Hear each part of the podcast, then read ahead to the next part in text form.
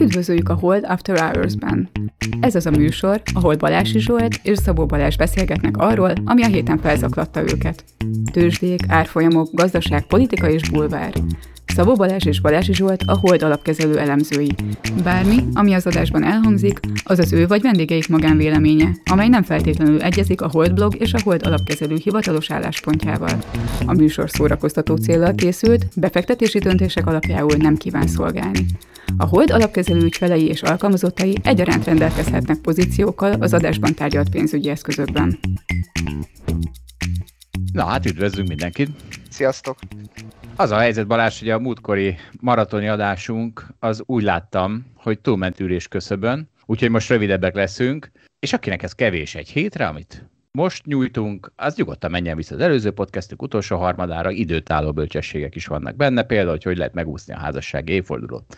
De ezt összeraktam úgy vasárnap táján, aztán azóta nézegettem a statisztikát, és valójában alulbecsültem a hallgatókat, amikor ezek a vádak megfogalmazódtak bennem. Ugyanis úgy tűnik, működik a podcast hallgatás svéd modellje. És az történik, sajnáljuk, hallgatók, elemzők vagyunk, hogyha adatokra tesszük a kezünket, akkor elszalad velünk a ló. Szóval néztem vasárnap, meg néztem most, és van egy eleme a podcast statisztikánknak, amire talán a legbüszkébbek vagyunk, hogy alig veszítünk hallgatót a, a podcast során. Köszönjük szépen. És... viszont most ennél a maratoni adásnál, itt ez, ez nagyon legörbült ez a görbe, vasárnap. És aztán azt látom, hogy szépen kúszik föl a meredeksége, laposodik ki a görbe, ugyanis az történik, hogy a hallgatók meghallgatták az első húsz percet, aztán két nappal később a második húsz percet, és így tovább. Úgyhogy Balázs... Na, aki elfáradt a, elfáradt a folyófizetési mérlegnél, meg a forintnál, az mégis újra felvette a fonalat. Hát igen, Vaszki, de azért, ott azért sokat veszítettünk, amikor annyit beszéltetek a fizetési mérleg hiányáról, mert ki a fenét érdekel a fizetési mérleg hiánya, még agyviharon is azonnal hatan elalszanak, ugye ahol szakmai a közönség, ha kimondjuk ezt a szót. Pedig ott is milyen jó vita volt róla. Hát a podcastban a Laci erről egy kicsit tényleg hosszan beszélt. Jó, hát majd jelezzük. A fizetési mérleget azt otthon, négy fal közt. És akkor, ha már svéd modell, hosszú hónapok szünete után megint kicsit intenzívebben foglalkozunk, de hát nem csak mi az egész világ, mert változás van. Illetve hát tudod, hogy hol nincs változás, Balázs? Nem tudom, hol. Ne ideges, Svédországban nincs hát, változás. Hát még ott is van egy kis változás, ott kunkorodik felfelé a vége. Jó, látom, hogy rámentél nagyítóval, de más is ráment nagyítóval, és nagyon vicces, hogy most egy má... van, van, egy, van egy olyan cikk, amit megkaptam négy helyről is, hogy tessék, a belobbant a svéd modell, ugye ez van be, vagy be, nem, bocsánat, belobbant a svéd járvány, vagy valami ilyesmi van, a belobbant szóra emlékszem. Hát az a helyzet, hogy utána néztem ennek az ábrának, mert valóban abban van egy olyan ábra, ami azt mutatja, hogy Stockholmban, tehát a fővárosban a közel nulla, vagy sőt nulla megbetegedés, az most hirtelen fölment négy-ötszázra naponta. Utána néztem, mondom, ez lehetetlen, és valóban a közel nulla egy hónapig azon az ábrán az adathiba volt, a négy-ötszáz az valójában a svéd adat, nem a stockholmi, úgyhogy kedves hallgatóink, ne aggódjanak, az a, az a belobbanás az valójában nem létezik, Stockholmban mindenki jól van, napi negyven-ötven új megbetegedés van. Az egyik kollégánk egyébként az agyviharon éppen arról mesélt, hogy neki van Svédországban, azt hiszem egy rokona, vagy közeli ismerőse, és azt mesélt egyébként, hogy Svédországban nem is hordanak annyira maszkot, és hogy annyira nem is szigorúak egyébként a... járvánnyal kapcsolatban a mindennapi életben. Érdekes ez a maszk dolog. Tehát egyébként ebben tudod, mit látom, a potenciált, mert hogyha elvileg, ha működik a maszkotok, és a svédek is erre rájönnének idővel, hát akkor az még egy újabb potenciális jav- egység, amiben javulhatnak a svédek. Miért, Zsolt, szerinted nem működik a maszk? Hát mit tudom én, már az orvosok se tudják ugye eldönteni, magyar, a magyar megfelelő hatóságoktól is hol ezt áthallasz, hol béthallasz, és azt hiszem, hogy ide a, a következő bölcsesség tartozik, hogy ezt főleg a lakásfelújítás során alkalmaztam sokat a feleségemmel, hogy figyelj, hogyha nem tudod eldönteni, hogy A, vagy B, vagy C, mert az egyiknek ez az erőny, a másiknak ez, akkor valójában az azt jelenti, hogy tök mindegy, hogy A, vagy B, vagy C, mert olyan pici a különbség, hogy nincs, nincs valós hatása annak, hogy A vagy B vagy C. Hát érted, tehát az orvosok nem tudnak ebben megegyezni, akkor most... Nem tudom, az orvosok meg tudnak egyezni, nekem minden esetre logikusnak tűnik, hogy közben beszélek, meg köpködök közben, a beszélgetés közben, az közben legalább nem megy rá másra.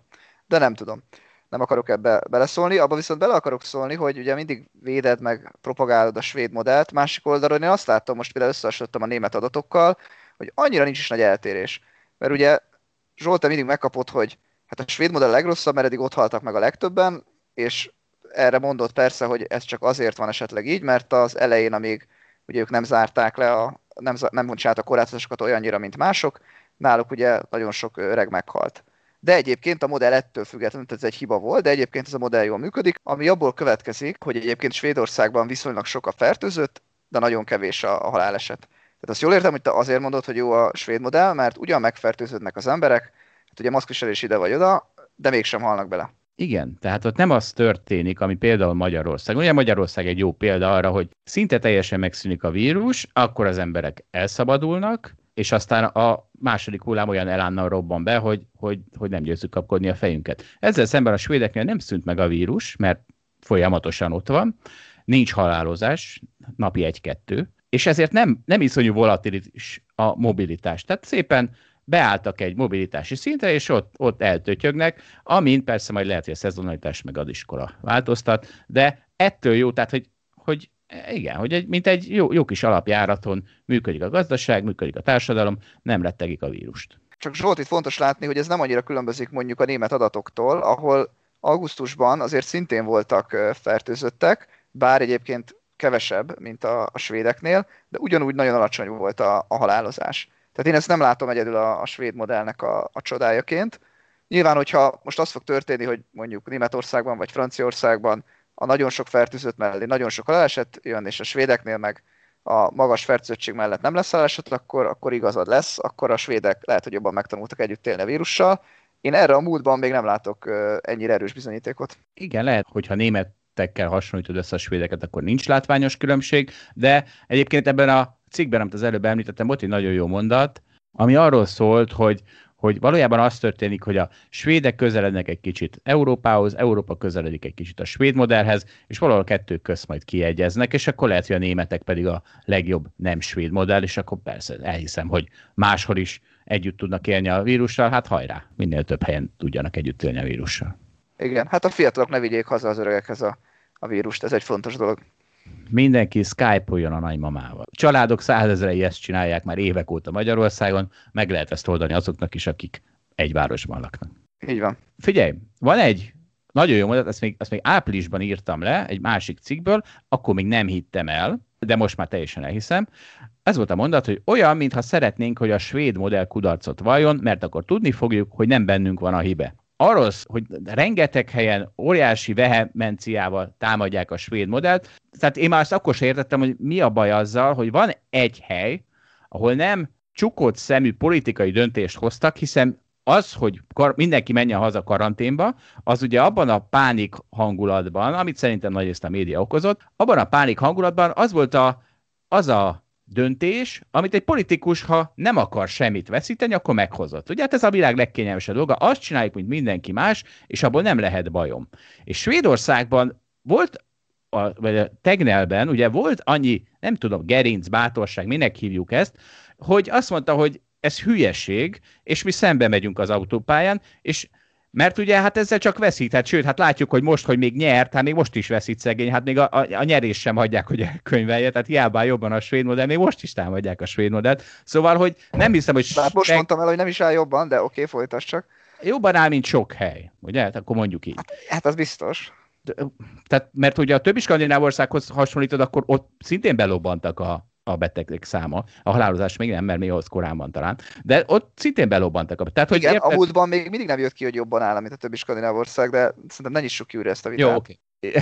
De szegénynek esélye sincs, hogy ha még ha lenne is győzelem, akkor is ez, ez folyamatosan el fog tűnni a jövő ködében. Én ezt úgy látom szegény. És, és eb, ezért mondom, hogy azért ez óriási bátorság volt a Tegnell részéről, és valószínűleg nem azért csinálta, hogy ő legyen a, a nem tudom, a Superman, aki szembe megy a világgal, hanem ő úgy gondolta, hogy hosszú távon kell együtt élnünk a vírushoz, és nem az a cél, hogy én nehogy politikai veszteséget szenvedjek, ugye egy óriási előny a svéd modellnek, hogy nem politikusok hozzák a döntést, hanem teljesen rábízták az egészségügyi szakemberekre, ezért lehetett ezt csinálni, és azt mondta, hogy meg kell néznünk, hogy, hogy működik-e ez így, meglátjuk. És tudod mi van? Tehát az, hogy borzasztóan támadják ezt a svéd modellt, pont ezen a héten sokkoltalak ezzel az adattal, hogy milyen furcsa, hogy ugye mindenki azért támadja a svédeket, mert meghaltott ötezer-nyolcvan pluszos ember idén. Fölösleg, mondjuk úgy fölöslegesen, ugye a, a, mert hogy nagyjából ennyivel többen haltak ott meg Svédországban, mint hogyha egy környező ország átlagához viszonyítjuk. És ezért ugye mindenki neki megy, mint hogyha, az a, mint hogyha an,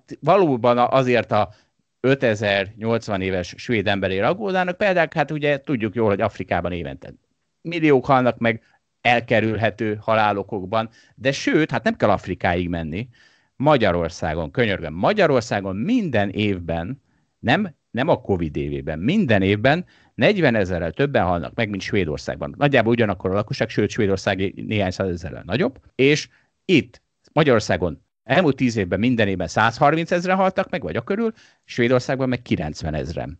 Ezért a negyvenezer emberért én nem látom, hogy minden héten lejönne egy cikk, hogy ezért igenis a magyar kormány a hibás, nem a mostani, hanem az összes nyilván, amelyik, nem tudom, az egészséges életmód helyett a pálinkafőzést pagálja, és közben kriminalizálja a marihuánát, ami ugye egy sokkal békésebb és egészségesebb kábítószer, mint a pálinka, akkor a, mit tudom én, a, a kolbászt, meg a disznótöröst propagálja, keményebb napjaimon még az oktatást is ide tudnám sorolni, hogy, mert ugye az is sokat tesz azért, hogy az embernek, az ember tovább éljen. Hát aztán ugye a rendben lévő egészségügy, hát az nyilvánvaló. Tehát, hogy vannak, fogalmam sincs ebből a negyvenezerből, mennyit lehet a mindenkori magyar kormányok nyakába varni, de hát, hát biztos vagyok benne, hogy több mint ötezret. És valahogy ezt nem látom, ezt a, persze nyilván támadják a magyar kormányt is, hogy szar az egészségügy, de nem látom ezt a vehemenciát, és tudod miért? Mert megszoktuk, hogy Magyarországon százharmincezren halnak meg, pedig hát lehetne úgy, mint Svédországban, ahol kilencvenezren, kivéve idén, mert most akkor talán kilencvenötezren.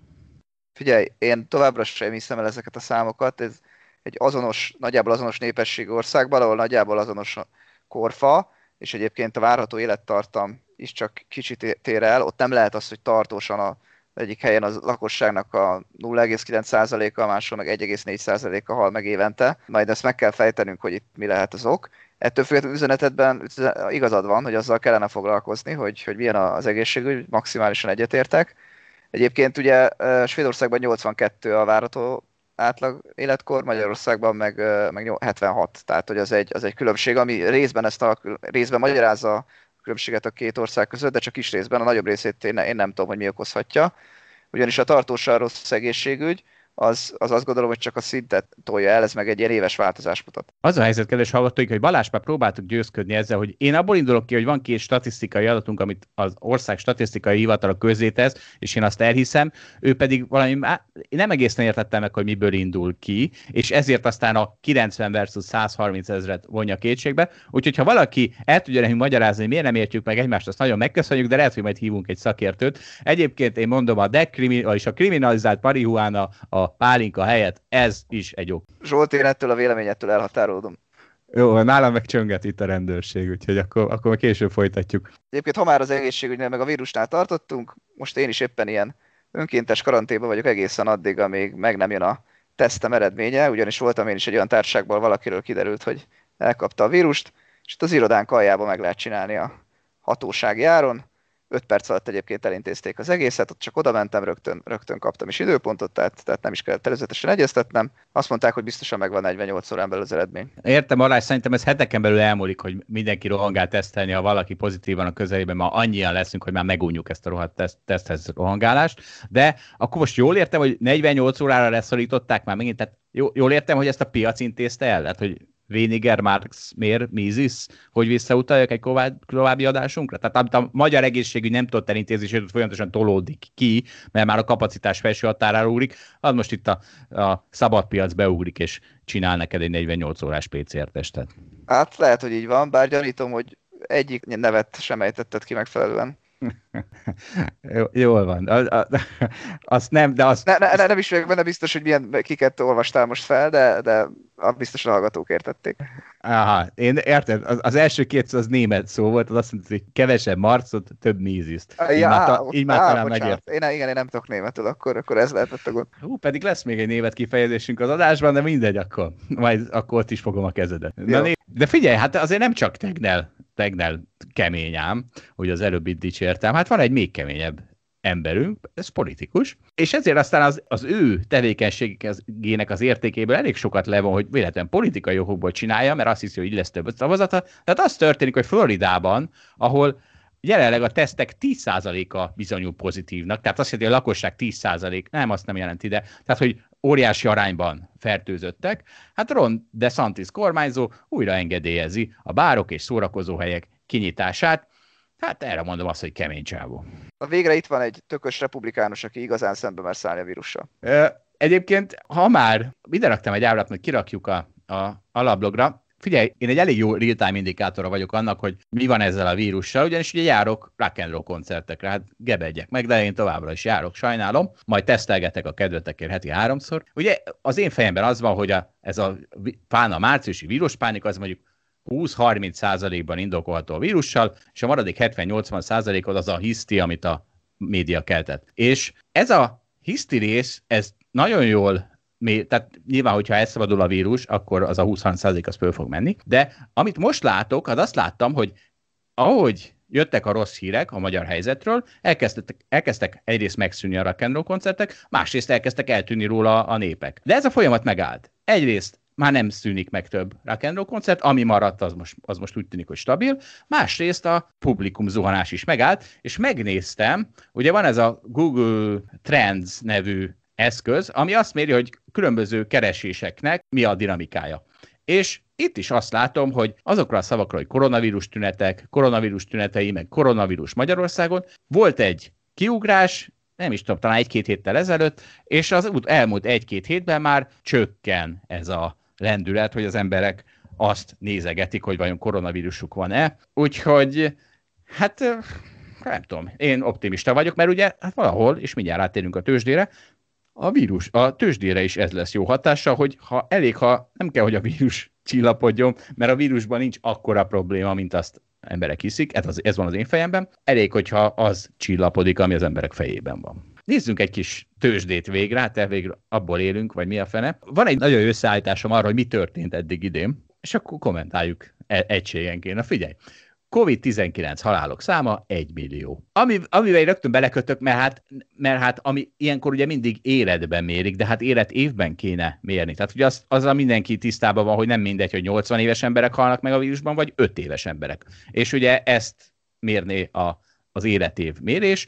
Részvénypiaci összeomlás harmincezer milliárd dollár. Ezer milliárdokat fogok mondani, mert, mert azt mondok, kész, ez van. Bár tudom, hogy helytelen. Pénz, ami... Pénz, ami nem mondom, hát ezer milliárd az nem jó, az bidon. De hát azt lehet mondani, hogy ezer milliárd. Lehet mondani, de nem jó. Minden, mindenki azt érti, hát a... Ezért mondom én is. A milliárd fölött már bonyolult. Na, akkor ugyanoda jutottunk ki. Pénz a partvonalon ötezer milliárd.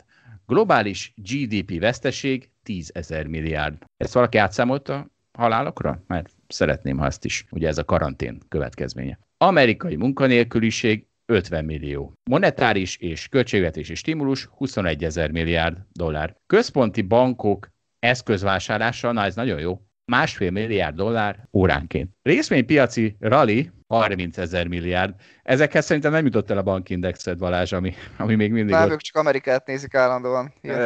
Meg vannak őrülve. Úgyhogy, kedves hallgatóink, ezt az évet a tőzsdékkel meg a gazdaságban, akkor összefoglaltuk önöknek két percben, ki is logolhatnak, mi azért folytatjuk. Sok pénz és sok haláleset, vagy mi üzeneted? Ez nem az én, összefoglaltam az évet, hát érted?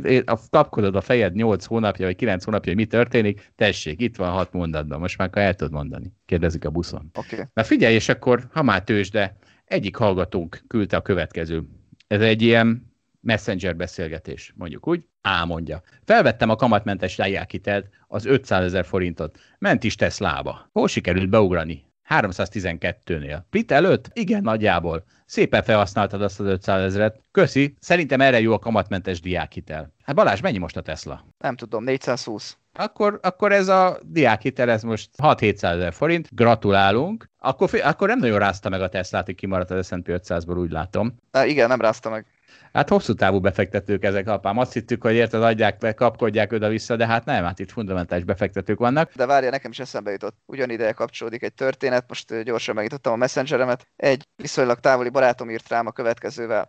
Szia Balázs, látsz esetleg valami jó beszállót? Még mindig nem lőttem el az összes pénzemet. Elfelejtettem a múltkor venni, ezt valamikor augusztusban írta. Azt válaszoltam rá, szia, nem különösebben, most inkább a holdalapokat tudnám ajánlani, mert az ismert nagy cégek, amiket, amikkel te is találkozhatsz, azoknak felment az árfolyama. Eltelt egy-két nap, nem válaszolt, következő kérdése az volt. Vegyek Teslát?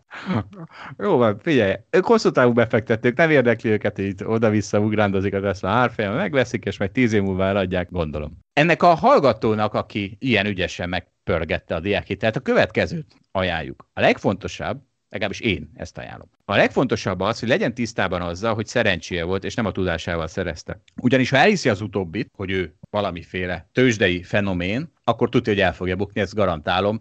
Erre statisztikai adataink vannak, hogy el fogja bukni. És nyilván nem hiszi el, de akkor fölteszem így a kérdést, hogy lehet-e ruletten nyerni? Lát. És jó, oké. Okay. De úgy értem, hogy konzisztensen, szisztematikusan lehet-e nyerni? Valószínűleg nem. Nem lehet, ugyanis ha lehetne, akkor a kaszinók kitiltanak. Úgyhogy ha nem tilt ki, akkor az azt jelenti, hogy nem lehet, és ennek ellenére vannak olyan ismerőseim, akik közlik, hogy de, de, mert ők, ők tudják, hogy amikor a croupier elengedi a golyót, akkor melyik harmadában fog leesni a, a golyó, és ők akkor ezt meg tudják tenni. Nekik üzenem ezt, és ez ugyanez igaz a, erre a rövidtávú tőzsdézésre is. Úgyhogy ennek folyamánya, hogy sürgősen tegye zsebre ezt az ajándékpénzt, és utána nem nézegesse, hogy mennyit nyert volna, mert nyolcvan-kilencven százalékos eséllyel nem nyeri meg. Mit üzensz ennek Aronnak, aki az alapjaink helyett a Teslát akarja venni? Neki pedig azt üzenem, hogy hát figyelj, ő nem a célközönségünk. Tehát az, aki hetente vagy havonta akarja húsz-harminc-ötven százalékot keresni, annak Teslát kell venni, ez kétségtelen, csak nyolcvan-kilencven százalékos eséllyel fogja bukni a pénzét. Mi azokra lövünk, és egyébként azért furcsálom is, hogy ajánlott a haverodnak, akik évente öt vagy tíz százalékot szeretnének keresni, viszonylag kis volatilitással, úgyhogy hát ő nem a mi célközönségünk. Lehet, hogy így van.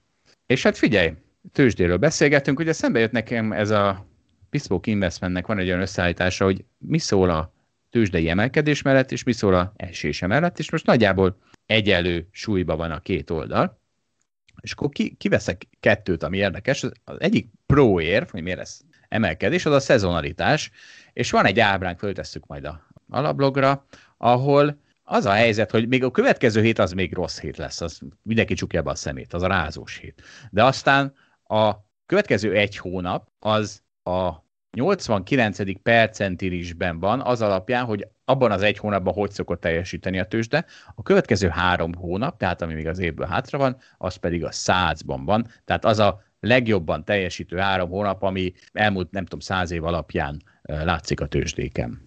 Zsolt, szerintem egy kicsit túl egyszerű lenne tőzsdézni, hogyha ezt, meg lehet, ezt le lehetne kereskedni. Pedig ezt le lehet. Egyrészt ugye van ennek racionális alapja is, mert például ugye ilyenkor ezzel szokták magyarázni, ugye például ez a, a Mikulás rali, az, azt úgy hívják, azaz a december utolsó hete és a január első két hete, amikor az emberek megkapják a bónuszaikat és befektetik a részvénypiacra, valamint ugye általában a publikumnak is jobb a hangulata, hiszen van a karácsonyi vásárlás, meg stb. Tehát, hogy van, van ennek valamiféle valós alapja is, hogy ilyenkor ugye több pénz áramlik a tőzsdére, és ezért fölmennek. Egyébként ugye ezt láttuk akkor is, amikor a A hatszáz dollárokat megkapták az emberek az Egyesült Államokban a vírus után, és egyszer csak kilőtt a Tesla, mert ezek a hatszáz dollárok oda mentek, és valahol például ezeknek a bónuszoknak ilyen hatásai vannak, és erre mondhatnád, hogy ez az az év vége, csak hát ugye ez mindig előrébb torlódik, mert ha tudod, hogy az év végén meg január elején fölmennek a részvények emiatt, akkor, akkor már december elején megveszed. De ha tudod, hogy már december elején fölmennek a tőzsdék, már december elején, meg, akkor már novemberben fölmennek, és így tovább. Tehát van egy ilyen valós... Eladó, eladók is vannak a világon, tehát ugye pont azzal, hogy valaki tudja, hogy hát akkor mindig majd akkor fog felmenni, akkor ugye előtte meg akarom venni, pontosan úgy, ahogy mondod, és aztán majd megpróbálja később eladni, és akkor ki fog jönni, hogy hoppá, január második hetében már több lesz az eladó, mint a vevő, mert egyszerűen már mindenki arra pályázik, hogy na, akkor el kell adnunk, hiszen már mindenki befektette a bónuszát. Tehát, hogyha van egy ilyen teljesen ismert információ, akkor azt, azt úgymond már lekereskedik, azt, azt azt gondolom, hogy már nem fogja mozgatni a piacokat. Így van. Amit én idéztem, az egy statisztika. Az elmúlt száz év alapján ez történt. Mindig az utolsó három hónapban sokkal jobban teljesítenek a tőzsdék, mint máskor. Ugye a Sally May and Go Away-nek ez a másik fele. De igen, ez mindig az, amit te mondasz. És meg hát ugye ez a reflexivitással is szól, hogy ami ugye Soros György elmélete, hogy a tőzsdén, ez különösen igaz, az, amit az emberek csinálnak, az visszahat arra, amit az emberek csinálnak, és ezért ez egy ilyen öngerjesztő folyamat lesz. Egyelőre működött, hát meglátjuk, hogy most is működik-e. Ugye azért a vírus nem ártatja a halált. Tehát maga Soros György is azt nyilatkozta, hogy mivel ez már egy nagyon ismert jelenség, amit ő leírt, és ezt már szinte oktatják, ezért már nem hiszem abban, hogy ezzel pénzt lehet keresni. Pont jó, azért, mert ennyire ismert lett ez a, ez a dolog. Le lehet kereskedni. Reméljük, hogy a Mikulásról itt még nem ismeri rajtunk kívül más. Igen, szerintem arról még nem hallott senki Amerikában. Oké, okay. Akkor tőzsdepiaci esés mellett szóló érvet is. Az egyik az nagyon érdekes, ugye az, hogy mennyire koncentrált a piac, erről már sokat beszéltünk, de van egy jó ábránk, ami azt mondja, hogy kétezer-tízben hogy nézett ki az S and P ötszáz legnagyobb öt cége, meg kétezer-húszban hogy néz ki. kétezer-tízben ez az öt cég az ExxonMobil, az Apple, a Microsoft, a Berkshire Hathaway és a Walmart. Most pedig ugye mi Apple, Microsoft, Amazon, Alphabet, vagyis Google és Facebook. És hát nagyon jól illusztrálja az ábránk, hogy miben változott nagyon a tőzsdei világ. Technológiai cégek teljesen kiszorították azt a, azt a olaj- és kereskedelmi céget, ami még tíz éve benn volt, és a legnagyobb cégek sokkal nagyobbak lettek. Ugye a legnagyobb öt cég, az most az S and P ötszáz huszonhárom százaléka, kétezer-tízben csak a tizenegy százaléka volt. Hát meg az Apple ma egymaga nagyobb, mint akkor a legnagyobb öt cég. Találtam még egy különbséget, de azt is látjuk, hogy miben nem változott kétezer-tíz óta a világ Apple-ben és Microsoftban. És hát egy másikon, hát az a legnagyobb barátunk, ugye Dave Portnoy, ez még a Bispoknál is megjelent, hogy mint egy kontraindikátor, hogy ahol, ahol ilyen eszemen dolgok folynak, az már a buborék teteját, ugye erre már sokáról, sokat beszéltünk, és két, két képet is idéznek Dave Portnoytól, ahogy épp a kalap, zöld kalapácsával hadonászik. Egyik mondat az mellett, hogy képzeljétek el, ha nem vettem volna Apple-t meg Teslát a split előtt, másik pedig, hát ez, ez, ezt már én is idéztem, az agyam egy százalékát használtam arra, hogy valójában megvizsgáljam a piacot, és vásároljak Abbott Labs-et. Az, az egy gyógyszercég, ami szerintem gyártja a koronavírusnak az ellenszerét. Igen. Ugye, hát úgy, most... emlék, úgy emlékszem, nem biztos. Ez a befejező mondata. Képzeljétek el, ha szabadjára eresztem a masszív agyam teljes hatalmát.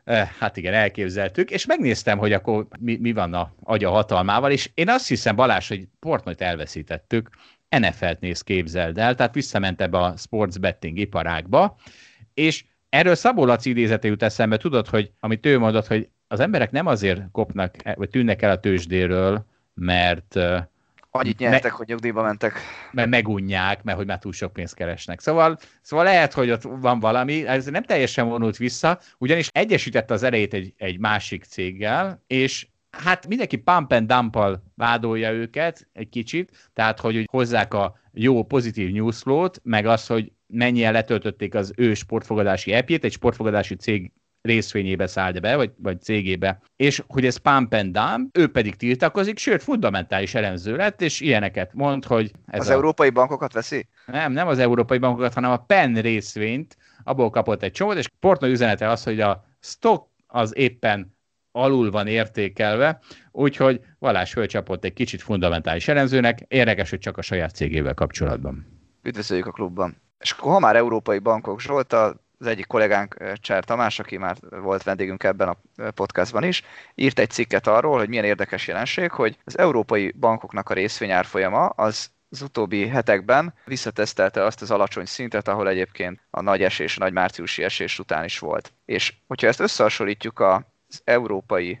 kötvényhozamokkal, vagy kötvénybefektetésekkel. Ezek nem az államkötvénybefektetések, amelyekre itt gondolni kell, hanem a vállalati kötvénybefektetések. Akkor azt látjuk, hogy a vállalati kötvénypiacok azok sokkal optimistábbak, mint a, vagy sokkal pozitívabb jövőképet mutatnak, mint a bankok, tehát ott az árfolyamok azok magasabban vannak, mint, a, mint ezek a márciusi mélypontok jóval. Itt az a kérdés, hogy ezek miért térnének el egyáltalán, amikor általában azért szokott leesni egy bank részvényének az árfolyama, mert azt várjuk, hogy a hitelei azok rossz hitelekké váltak a válság miatt, lesznek, akik majd nem tudják visszafizetni ezeket a hiteleket, és ugye a bankoknak a saját tőkének az értéke így ennek következtében esik. De hát ugyanakkor, hogy akkor közben nem nőttek meg a vállalati kötvényeknek a csődkockázatai ehhez hasonlóan. Egy mondás lehetne az, hogy a bankoknak a, az árfolyamát ugye az is befolyásolja, hogy minél alacsonyabban tartják a kamatot a, egy bankok Európában, annál inkább kevesebb profitot tudnak keresni ezek a bankok, hiszen betéti oldalon nem tudják nulla alá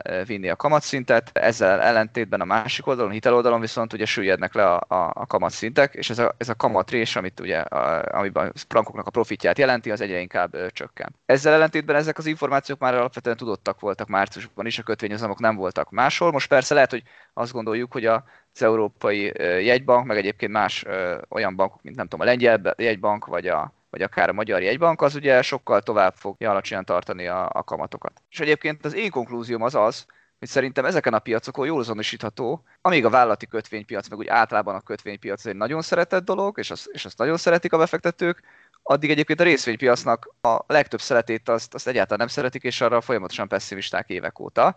Azzal ellentétben egyébként, hogy a legtöbb szalagcím az azt mondja, hogy, hogy mekkora buborék, meg hype van a tőzsdéken, ezt már sokszor említettem ebben a műsorban, meg máshol is, hogy azt gondolom, hogy ez, ez csak részben igaz, a technológiai részvényekre, és néhány gyógyszeripari részvényre. Szóval összességében Én, én azt gondolom, hogy itt egy félreárazásról lehet szó, és egyszerűen a szeretett kötvénypiacon pozitív várakozásokat látunk, ameddig a bankszektorban pedig nem. Hát akkor figyelj, ugye az egyik baj az, hogy az e cé bé az a kötvénypiacon vásárol, és nem a részvénypiacon, de majd lehet, hogy orvosolja. A másik pedig, hát figyelj, küldjük el ezt az ábrát a Bamosnak, hogy, és kérjük meg, hogy csillagozza be a mi alapjainkat, amiben óriási európai bankindex súly van, mert hiszen az nem lehet, hogy fundamentálisan ilyen alulértékeltek maradjanak, még ábránk is van róla. Igen, egyébként van olyan alapkezelő, aki ugye nyilván közé teszi azt, hogy most éppen mennyi az alapjának, vagy a portfóliónak az értéke, de oda teszi azt az értéket is, hogy mennyi a fair értéke a portfóliónak, amit már ugye a saját számolási alapján tesz ki, és akkor az nyilván lehet egy sokkal magasabb érték.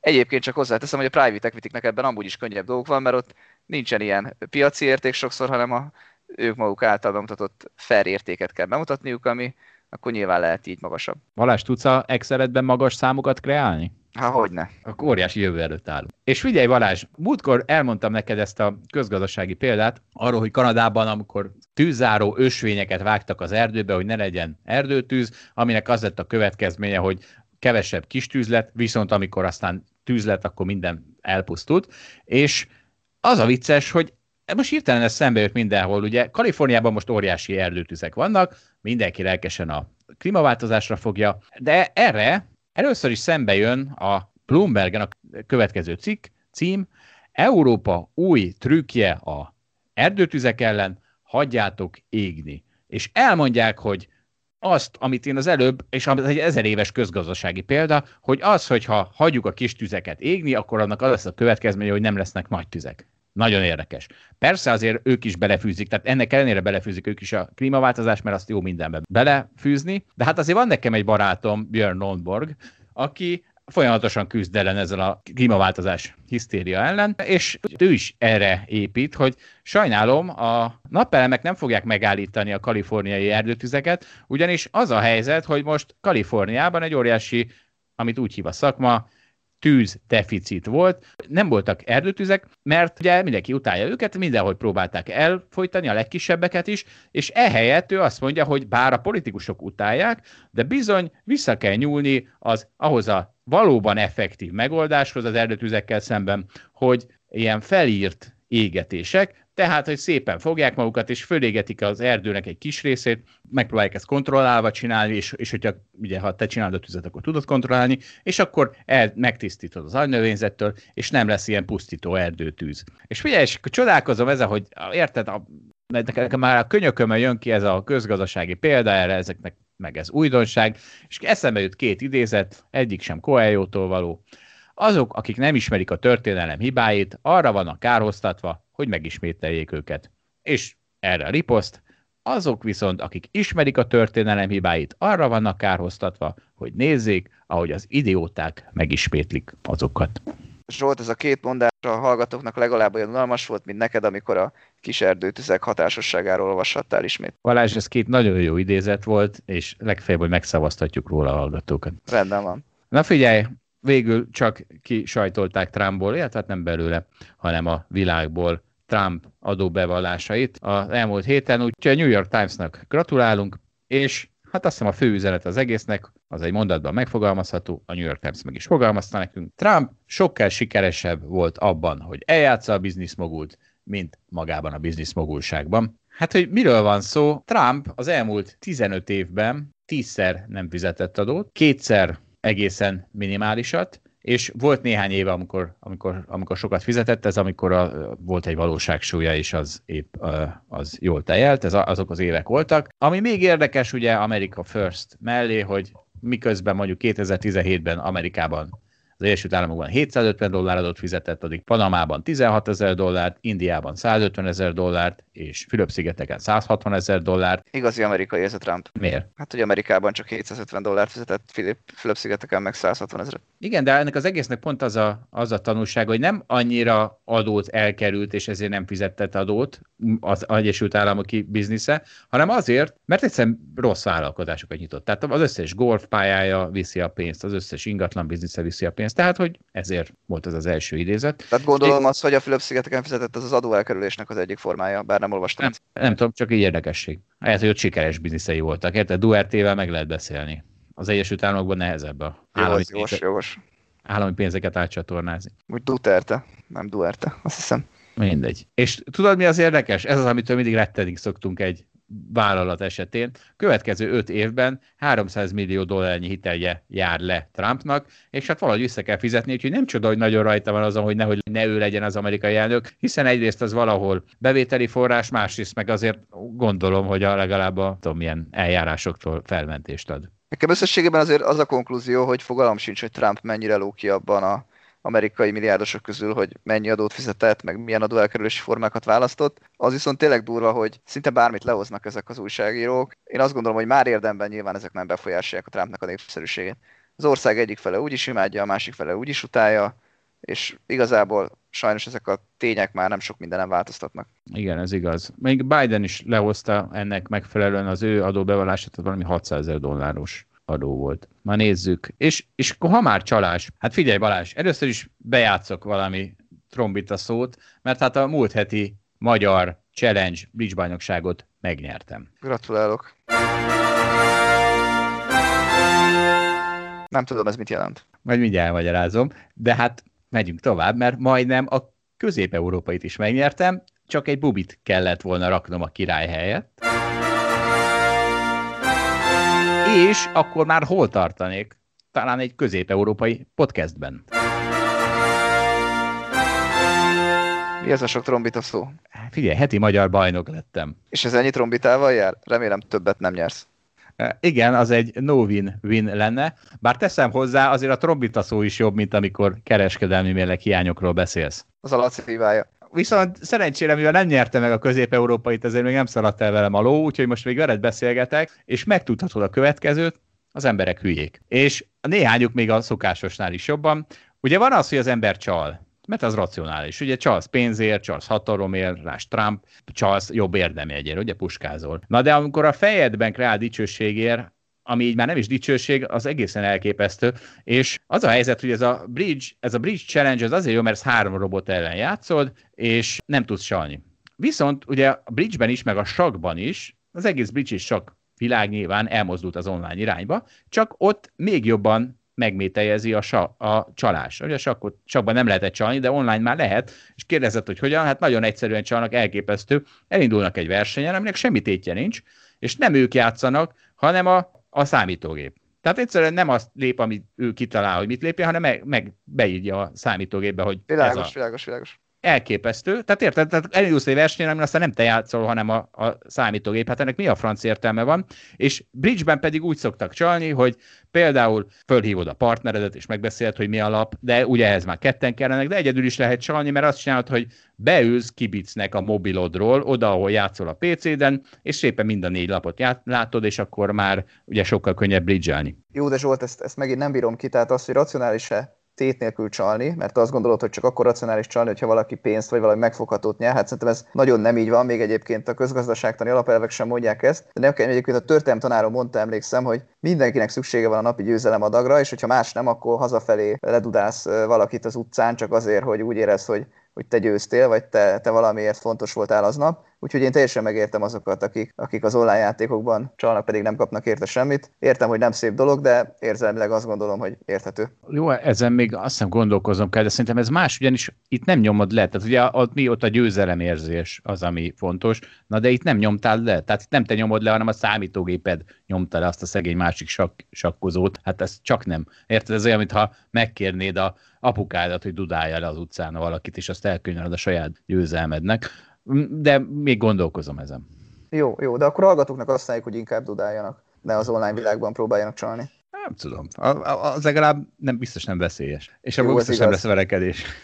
És erről, erről a nagy csalóvilágról, amit az online miatt megjelent a vírus óta, eszembe jutott, olvastam egy nagyon jó cikket az Indexen még a nyáron, ami a kidobósról szólt. A kidobós az azt hiszik, hogy valami hülyeség, de hát nem, az egy, az egy elég komoly sport, legalábbis fájni fáj, és itt öt labdával játsszák, meg nem ez az érdekes, hanem az, hogy ugye a dodgeball ennek az angol száz országokban van hagyománya, és az angol száz országokban meg a, a becsületnek is van hagyománya, és most idézek a cikkből két mondatot, akit eltalálnak, az felteszi a kezét és kiáll. Azt nem mindenki tudja elfogadni, ha kidobják. Az angol száz országokban, vagy a németeknél ebből nincs probléma. Ott mindenki fegyelmezett. De a kiesést a kelet-európaiaknak valahogy nem olyan könnyű megélni. És én is néztem ezt a videót, ami a cikkben van, és tényleg azt látom, Ott, a, ott épp azt hiszem egy velszi, meg egy skót iskola csapata küzd egymással, és én látom, hogy azt a csávot nem is dobták ki, mert előbb egy, egy, egy mikromásodperccel előbb lepattant a labda, és csak aztán pattant a lábára, de ő föltette a kezét, mert tudja, hogy abból nincs probléma, hogyha az ilyen vitás helyzetekben ő kiszáll, mert akkor fog tudni üzemelni a játék, hiszen nincsen videóbíró, stb. És valahogy ez nagyon érdekes, hogy ez Kelet-Európában, és én is ezt látom, amikor veled focizok is, basszus, és, izé, és folytonja fogsz, hogy neked van igazad, pedig nekem van igazam. Szóval, hogy valahogy ez Kelet-Európában ez kidobós, ez azért, mert ez egy ilyen, mondjuk úgy, egy részben becsületjáték, ezért nehezebb dolga van. Zsolt, most már kicsit belemerültünk szerintem itt a kidobósba. Meséld el inkább akkor egy percben, hogy mi lett a házasság évfordulóddal. Figyelj, úgy tűnik, hogy az akut részét megúsztam, most már csak a krónikus ötvenegy hét van hátra. De hogyan? Evéssel. Abban ugye elég jó vagyok, és ezt adatokkal tudom igazolni.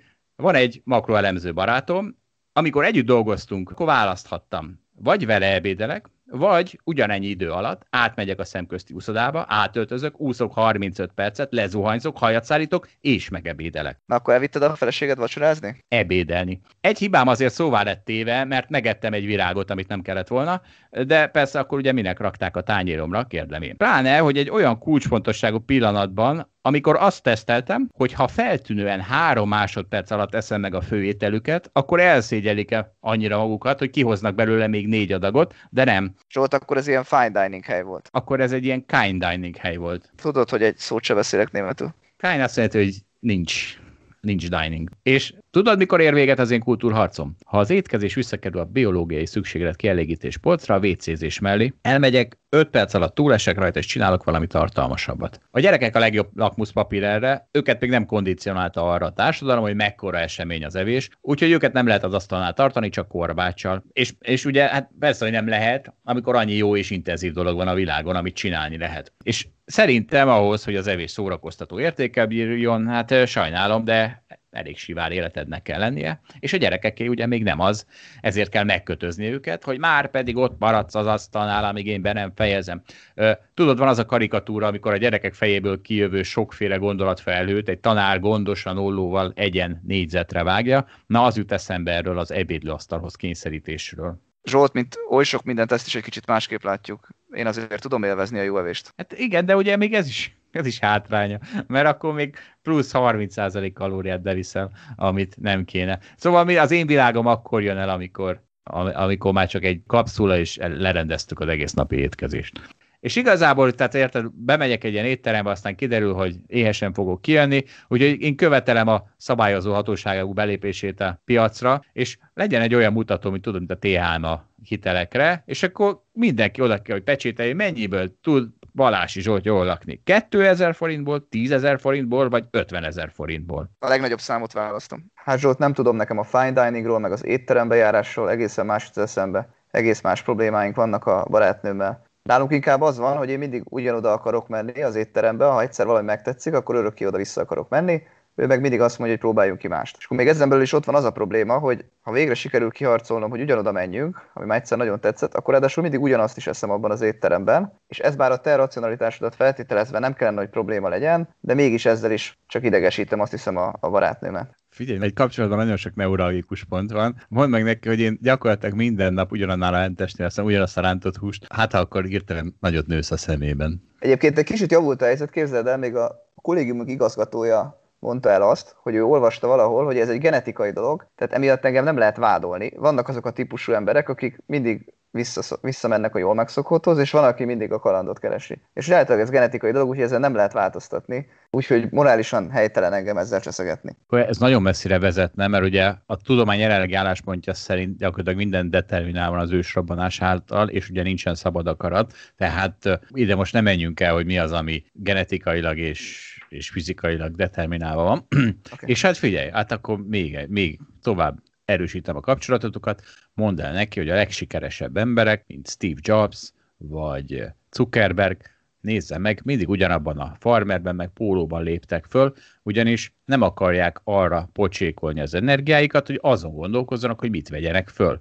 És van ugyanabból a ruhából tíz darab nekik, és mindig azt veszik föl. Egyszerűen, na hát te fontos dolgokra koncentrálsz. Hú, Zsolt, köszönöm ezeket a kiváló tippeket, most már biztos jobb lesz a kapcsolatunk. Na, jó, hát ugye tudod, úgyis ebbe az irányba, ha elmegyünk, mint házassági tanácsadás, valószínűleg az is sokkal populárisabb, mint a tőzsde meg a gazdaság, tehát egyszer csak, egyszer csak ide fogjuk csalogatni a nőklapja hallgatókat, vagy olvasókat. Na hát, ha már szabályozó hatóságok, akkor a következő téma is ide kapcsolódik, és, aki, és ha lenne em en bé-s vagy felügyeletes hallgatónk, akkor ezt a témát külön nekik ajánljuk, ugyanis a héten volt egy nagyon izgalmas és fontos dolog a régiós tőzsdéken, mégpedig az, hogy az Allegro, ami gyakorlatilag a lengyel Amazonnak feleltethető meg, tőzsdére jött. És az Allegro i pé o az nagyjából úgy nézett ki, hogy ez egy nagyon nagy cég, ami egyébként a régiónak a legdrágább cége lesz, amennyiben ez a tőzsdére jövetel sikeres lesz, már pedig most minden jel arra mutat, tehát körülbelül tíz-tizenkét milliárd eurót fog érni a tőzsdén. És azért jöttek részben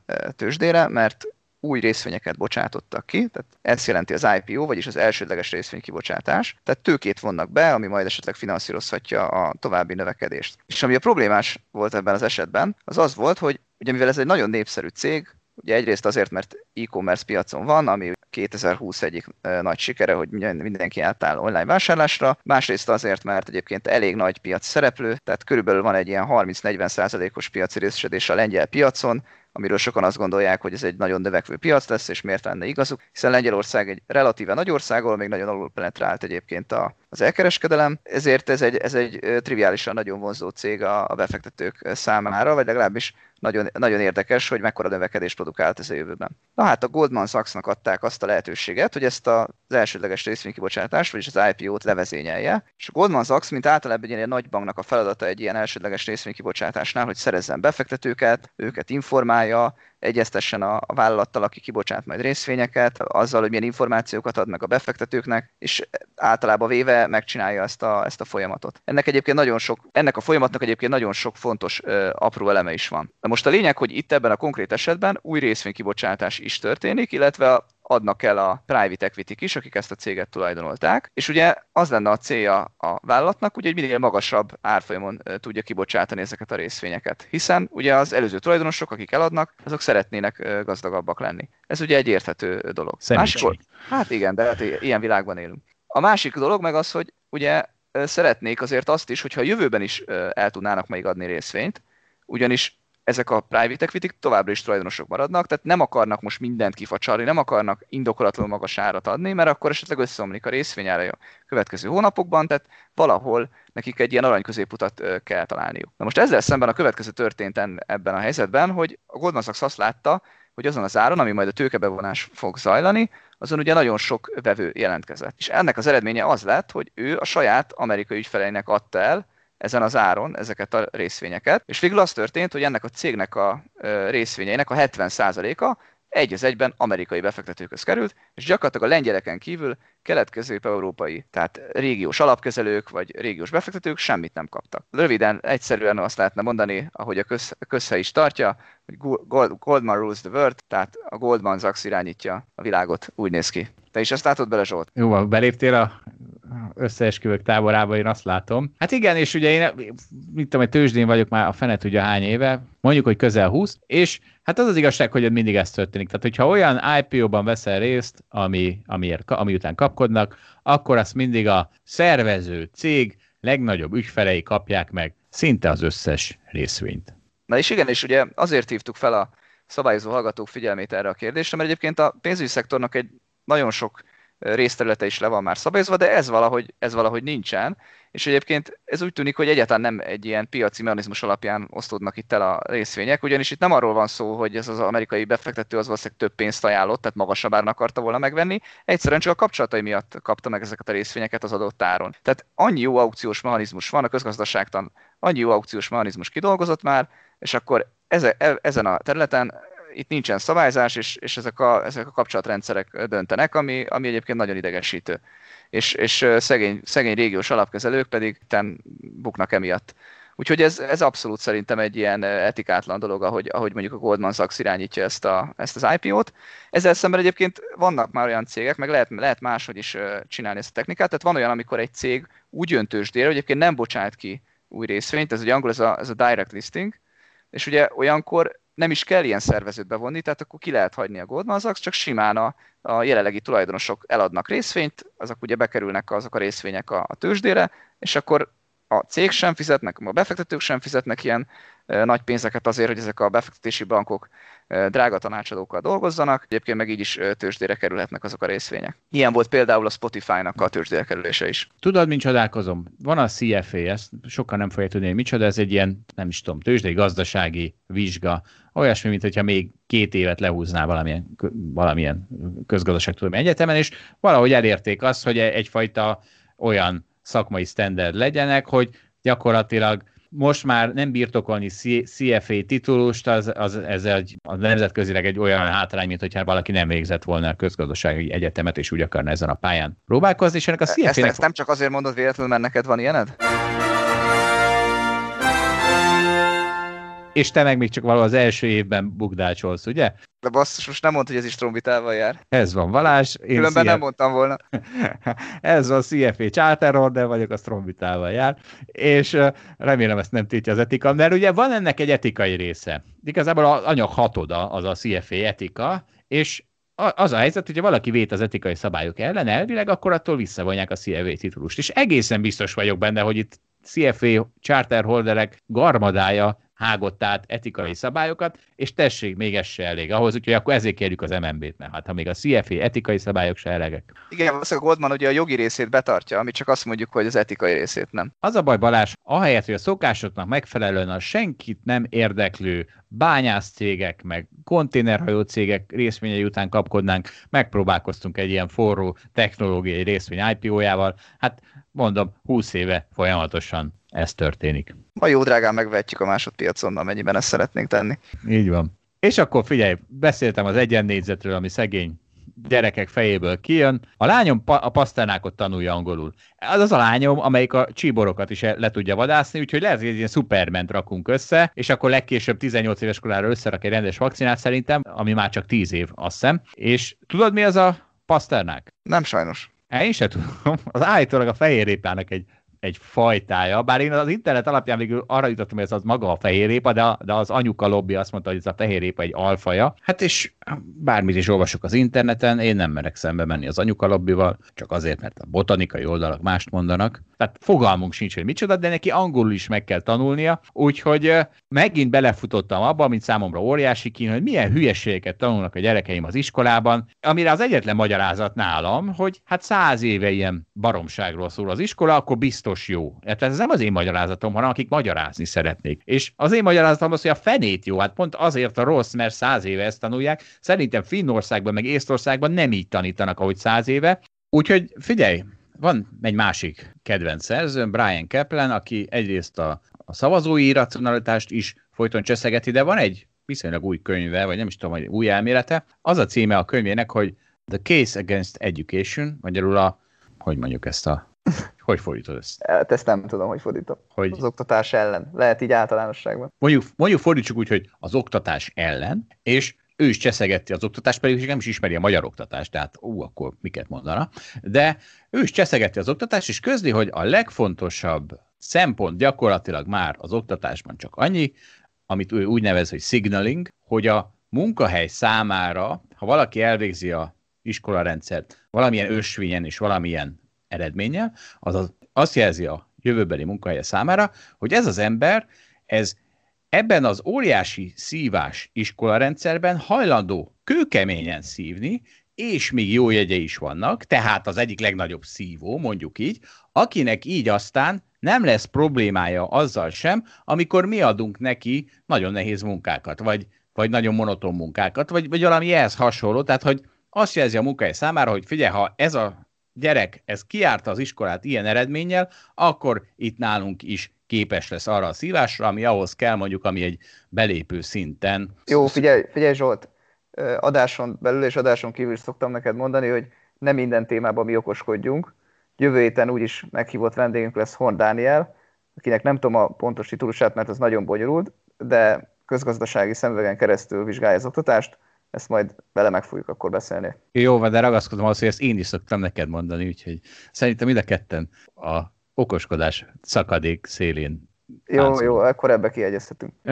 Hát jó, hát alig várom, akkor a következő adásunk az megint hosszabb lesz, úgy látom, és vagy esetleg egy külön kiadásba is hullik, de hát akkor azt hiszem mára ennyi elég lesz, és akkor mindenkinek Paszternákban gazdag hétvégét kívánok. Sziasztok!